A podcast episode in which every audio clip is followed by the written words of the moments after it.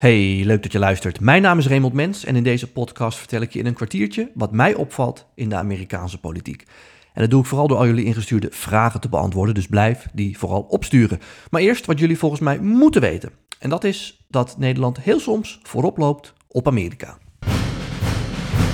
Ja, alles vanuit Amerika waait uiteindelijk over naar Nederland. Hè? Dat hoor je natuurlijk heel vaak. Maar heel soms is dat andersom. En daar moet ik heel vaak aan denken als ik aan Pim Fortuyn denk. En ik denk regelmatig aan Pim Fortuyn omdat uh, ik hem erg bewonder als politicus. Maar ik denk nu natuurlijk bijzonder aan Pim Fortuyn omdat hij weer volop in de belangstelling staat. Hè? Het jaar van Fortuyn, een mooie serie op de Afro-Tros op NPO 1.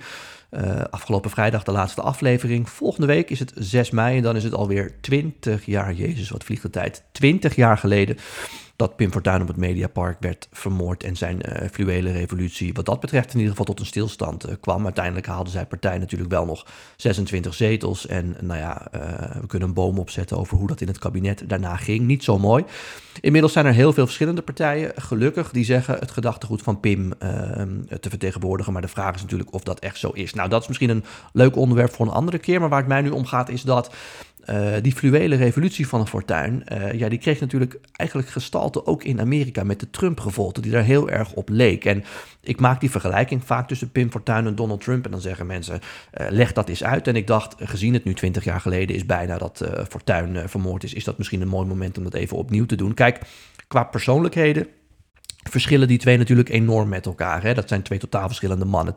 Trump heeft nog nooit een boek gelezen. Hij zegt dat hij de Bijbel wel eens heeft gelezen, maar kan vervolgens ook nooit uh, één bladzijde uit de Bijbel opnoemen. Zijn eigen boek, uh, dat heeft hij laten schrijven door een ghostwriter, dus iemand die het voor hem opschreef. Terwijl Fortuyn natuurlijk een boekenwurm was en ook zelf heel veel boeken geschreven had.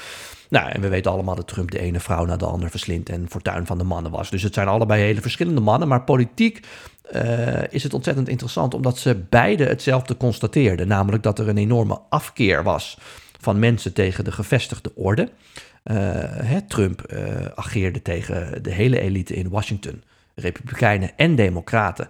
En richtte binnen uh, die twee partijen vooral zijn pijlen natuurlijk op de Democraten en daarbinnen weer op de verzinnenbeelding van die elite, namelijk Hillary Clinton.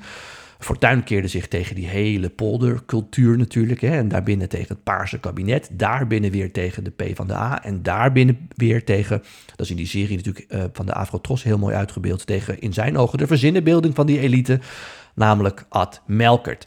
Uh, beide constateerden ook dat uh, de wijze waarop mensen naar de politiek kijken, dat dat uh, veranderd is. Dat mensen niet meer zozeer denken in links of rechts of liberaal of sociaal, maar dat ze gewoon kijken van, nou ja, wie ben jij, wat is jouw verhaal en welke oplossingen werken er en welke oplossingen werken er niet. En zowel Fortuyn als Trump ontwikkelde eigenlijk een nieuw verhaal waarmee ze uh, de politiek ingingen. Een verhaal dat dwars door die oude ideologische scheidslijnen heen liep. En bij Fortuyn was dat de menselijke maat. Ik weet dat mensen eh, bij Fortuyn uh, zijn gedachtegoed altijd eenvoudig proberen samen te vatten als Nederland is vol, maar dat was daar maar een klein onderdeeltje van.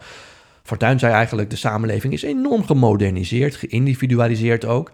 En uh, dat leidt ertoe dat uh, er heel veel schaalvergroting is opgetreden. Dus grote huizen, sorry, grote scholen, uh, grote ziekenhuizen, grote politiebureaus, ook gemeenten die samengaan. En mensen herkennen zich niet meer in die overheid. de burger verdrinkt eigenlijk in de moderniteit en hij wilde de menselijke maat terugbrengen. Dus kleinere gemeenten, kleine ziekenhuizen, kleine scholen een overheidsloket waar je overheidszaken kan regelen, waar je mensen in de ogen kan kijken. Hè? Eigenlijk wat Pieter Omtzigt ook nu weer zegt met zijn uh, nieuw sociaal contract, waar hij zich hard voor maakt. Uh, Fortuyn eigenlijk omdat uh, die overheidsdiensten zo groot en zo log zijn geworden, uh, vinden doktoren, zusters, politieagenten, uh, leraren, die vinden het helemaal niet meer leuk om in die collectieve sector te werken en de burger verdwaalt erin. Uh, dus dat moet allemaal anders. Dus die menselijke maat moet terugkomen. Dat was eigenlijk een heel nieuw verhaal en soms had dat een linkse oplossing, soms had het een hele rechtse oplossing. Maar daar sprak je een hele nieuwe groep kiezers mee aan. En dat waren zowel linkse als rechtse kiezers. En inderdaad ook een onderdeel van die visie was dat je niet te veel mensen binnen kunt halen uit een andere cultuur, de islamitische cultuur die eh, moeite hebben met integreren en daar dan alsmaar mee door en door moet gaan en vervolgens veel meer problemen eh, creëert. Ook daar hoort bij de menselijke maat. Dus tijdelijk even een stop op het geheel, niet dweilen met de kraan open zijn voor tuin altijd en dan kun je later kijken of je weer wat vluchtelingen binnen kan laten. Nou, De visie van Trump kennen we natuurlijk allemaal. Die komt in deze podcast ook regelmatig uh, aan bod. Ik heb er een heel boek uh, aan gewijd. Maar Trump kwam natuurlijk met America First uh, op de prop. Hè. We plaatsen Amerika weer op één. weg met al die handelsverdragen, waar de Republikeinse Partij normaal gesproken zich altijd hard voor maakt. Weg met die ellenlange oorlogen ook, hè, met Amerika's rol als politieagent. Ook iets waar de Republikeinse Partij zich traditioneel gezien hard voor maakt. en hij kwam dus met een heel nieuw verhaal, waar inderdaad ook als onderdeel Ehm, eh, de muur met Mexico ehm, eh, eh, was. Maar dat was een onderdeel van dat verhaal. Het was niet het belangrijkste verhaal. Dus waar bij Fortuyn altijd vaak wordt gezegd: oh ja, Nederland is vol. En bij Trump wordt vaak gezegd: oh ja, de muur. Was het een onderdeel van een breder verhaal. En daarbij legden beide heren in ieder geval een visie op tafel. En wat ik zo erg mis in de Nederlandse politiek, maar helemaal ook in de Amerikaanse politiek, is dat daar een visie tegenover wordt gelegd. Dus mensen zeggen vaak van Fortuyn, maar ook van Trump, van Trump, van oh, dat zijn beide populisten. Ja, Kijk, Fortuyn zei altijd, en dat zat ook heel mooi in de laatste aflevering van die serie op de Afro-Tros. Uh, ja, als, als een populist iemand is die mensen naar de bek praat, dan ben ik het niet. Maar als een populist iemand is die moeilijke dingen op een begrijpelijke manier vertelt, dan ben ik het wel. En wat dat betreft moet iedere politicus natuurlijk eigenlijk een populist zijn. God voor Fortuyn, gold ook voor Trump. Uh, en ja, we weten allemaal dat de Democraten onder leiding van Joe Biden in Amerika eigenlijk maar één verhaal hebben, namelijk wij zijn Trump niet. En wat ik graag zou willen is dat er een ander verhaal tegenover wordt gezet. Oké, jij wil Amerika willen op één plaatsen. Hè? it's time to make America great again.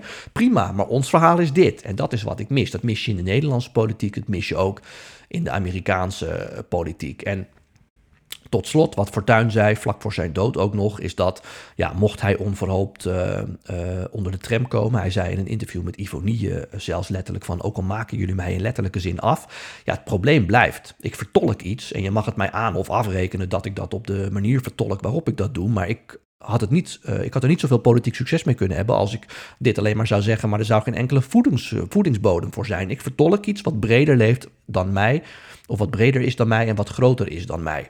En dat is een mooi bruggetje ook weer van Fortuyn naar Trump. Want dat is bij Trump natuurlijk ook zo. Vandaar ook mijn boek Lang leven Trump. Er zijn trends achter Trump.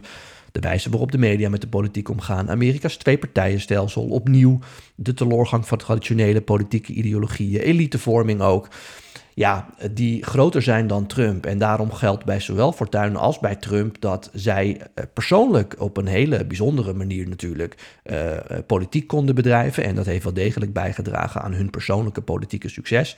Maar die stromingen daaronder die zijn veel belangrijk. En hoewel we dus heel vaak zeggen dat heel veel dingen uit Amerika overwaaien naar Nederland, dat is natuurlijk ook zo, is in dit geval uh, is, is in dit geval uh, het echt een voorbeeld waarbij Nederland 20 jaar voorop liep, bijna op Amerika.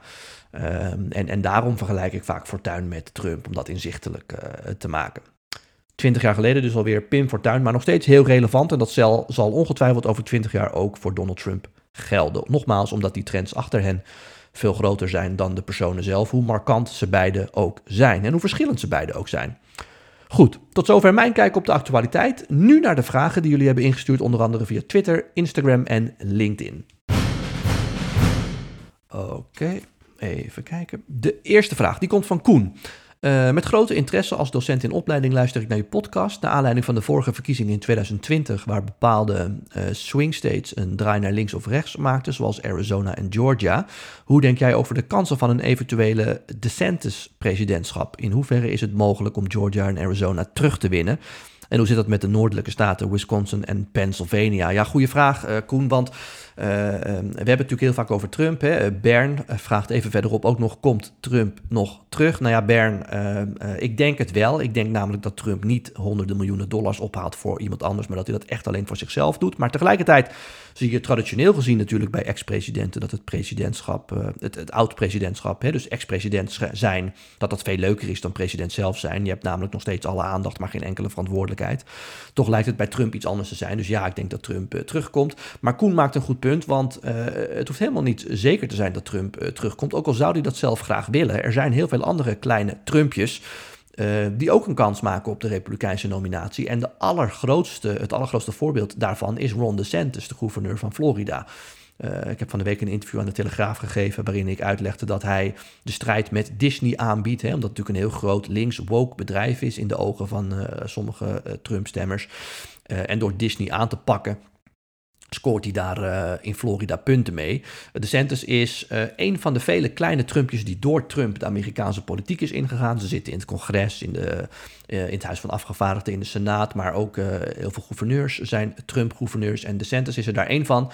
En ja, ik zeg altijd, Trump natuurlijk ontzettend succesvol, weet heel veel kiezers aan te spreken, maar ja, stel nou dat je een soort Trump-kandidaat heeft die heel veel positieve eigenschappen van Trump ook heeft, maar niet al die negatieve bagage van Trump heeft. Met andere woorden, DeSantis heeft natuurlijk niet uh, uh, ervoor gezorgd dat het kapitool bestormd werd, hè, om maar wat te noemen. DeSantis wordt niet van allerlei affaires uh, beschuldigd. DeSantis staat niet iedere week in de rechtszaal zoals Trump wel. Als je dus een wat meer gepolijste politicus hebt, maar wel met een aantal kerneigenschappen van Trump, namelijk zijn wijze van politiek bedrijven. Hè. We hebben net uit de doeken gedaan wat America First is. Nou, dat onderschrijft Ron DeSantis ook. Nou, en dan denk ik dat zo'n kandidaat ook ontzettend veel kans kan maken om inderdaad het presidentschap uh, te winnen. En uh, om op jouw vraag in te gaan, Koen. Uitstekend in staat is om, vragen als, om staten als Georgia, Arizona, uh, maar ook Pennsylvania te winnen. Omdat je toch ziet hoe impopulair Joe Biden momenteel ook is dat heel veel kiezers toch ook wel in het midden met name een afgunst hebben tegen Donald Trump. En als er een republikeinse kandidaat komt, nogmaals, die iets meer gepolijst is, waar mensen geen afkeur van hebben, dan kan die zomaar die staten gewoon weer omdraaien. Het was natuurlijk ook heel spannend in die staten, dus uh, met iets meer eh, stemmen dan Donald Trump heb je die staten alweer in het voordeel van de republikeinen omgedraaid en is Ron DeSantis in dat geval president. Goed, Jesse, die vraagt hoe kijkt Biden naar Nederland vanuit een geopolitiek oogpunt? Ja, ik denk uh, tweeledig, uh, Jesse. Ik denk dat uh, Joe Biden in Mark Rutte, die toch een van de langzittende leiders in Europa is, een, een fijne bondgenoot ziet, een soort oliemannetje in Europa. Ik denk ook wel, en dat is denk ik een punt wat ik in de volgende podcast iets meer uit ga diepen, dat ze met enige ergernis naar Nederland kijken, omdat Nederland nog steeds niet heeft aangegeven hoeveel geld ze wanneer aan defensie uit gaan geven om uiteindelijk als we dat al gaan doen, op die 2%-norm van de NAVO uit te komen. En eh, zo ook bij Biden, uh, maar dat leeft breed in de Amerikaanse politiek, groeit een beetje de ergernis naar uh, Europese landen, waaronder Nederland, die zelfs nu we in een oorlog op Europees grondgebied zitten, hè, dus niet op Amerikaans grondgebied, maar Europees grondgebied, dat zelfs dan er nog landen zijn zoals Nederland die nog steeds niet aan die NAVO-norm voldoen. En natuurlijk kost dat altijd tijd. Hè. Het kabinet heeft ook gezegd, je kan, kan allerlei militaire materialen willen kopen, maar dat duurt even voordat je ze hebt. Dat is wel zo. Maar de Amerikaanse politiek, die waardeert ook symboliek.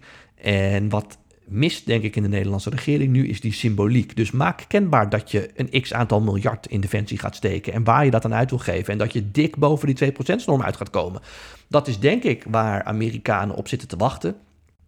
En dat hoor je nog steeds niet van het Nederlandse kabinet. En ik denk dat ze daarom ook wel met enig ergernis naar Nederland uh, kijken. Tegelijkertijd nogmaals, Rutte natuurlijk heel betrouwbaar, uh, fijne vent om mee zaken te doen. En die speelt een belangrijke rol in Europa inmiddels. Dus uh, wordt er ook wel met die bril naar Nederland gekeken. Dus ik denk nogmaals tweeledig.